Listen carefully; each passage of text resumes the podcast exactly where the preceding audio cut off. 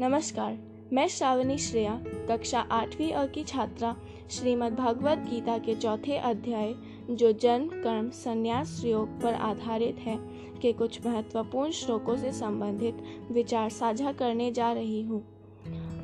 इस अध्याय में कुल बयालीस श्लोक हैं। इसमें भगवान श्री कृष्ण अर्जुन को विस्तार पूर्वक समझाते हुए कहते हैं कि उन्होंने ही योग का रहस्य सदियों पूर्व ऋषि मुनियों को बताया था, परंतु इस योग का मूल समय के साथ नष्ट प्राय हो गया है।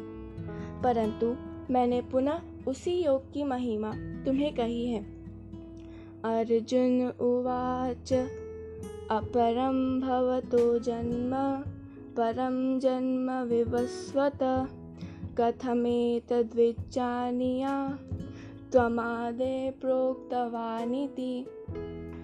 परंतु अर्जुन कहते हैं कि आपका जन्म तो अभी हुआ है और सूर्य का जन्म प्राचीन काल में हुआ है। अतः मैं इस बात को किस प्रकार समझ लूँ कि आपने ही पूर्व काल में सूर्य को योग का रहस्य कहा था?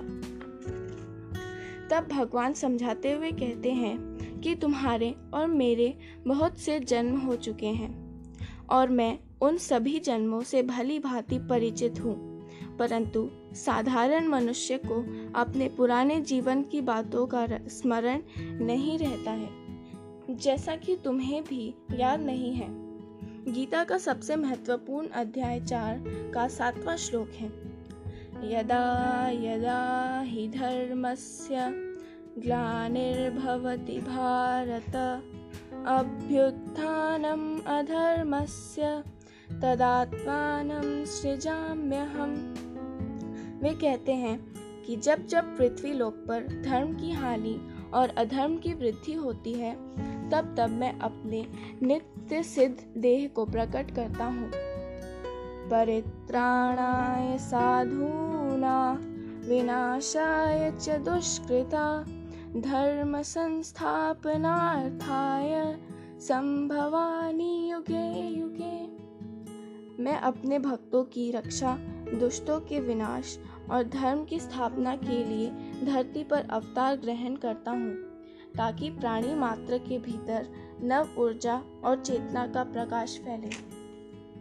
अंत में, उद्देश्यहीन कार्य और सही कर्म करने की इच्छा शक्ति का अंतर समझाते हुए कहते हैं कि जीवन में, जीवन का उद्देश्य तभी सफल माना और समझा जाता है जब कोई भी कार्य स्वार्थ रहित और मानव मात्र की भलाई के लिए किया जाता, किया गया हो। यही यही सही मायने में मोक्ष की प्राप्ति है। कर्म ही ज्ञान का आधार है, परंतु स्वार्थ रहित कर्म सही जीवन का मूल मंत्र और आधार है। चौथे अध्याय के अंत में ही भगवान पहली बार अपनी परम सत्ता का रहस्य प्रकट करते हैं। धन्यवाद।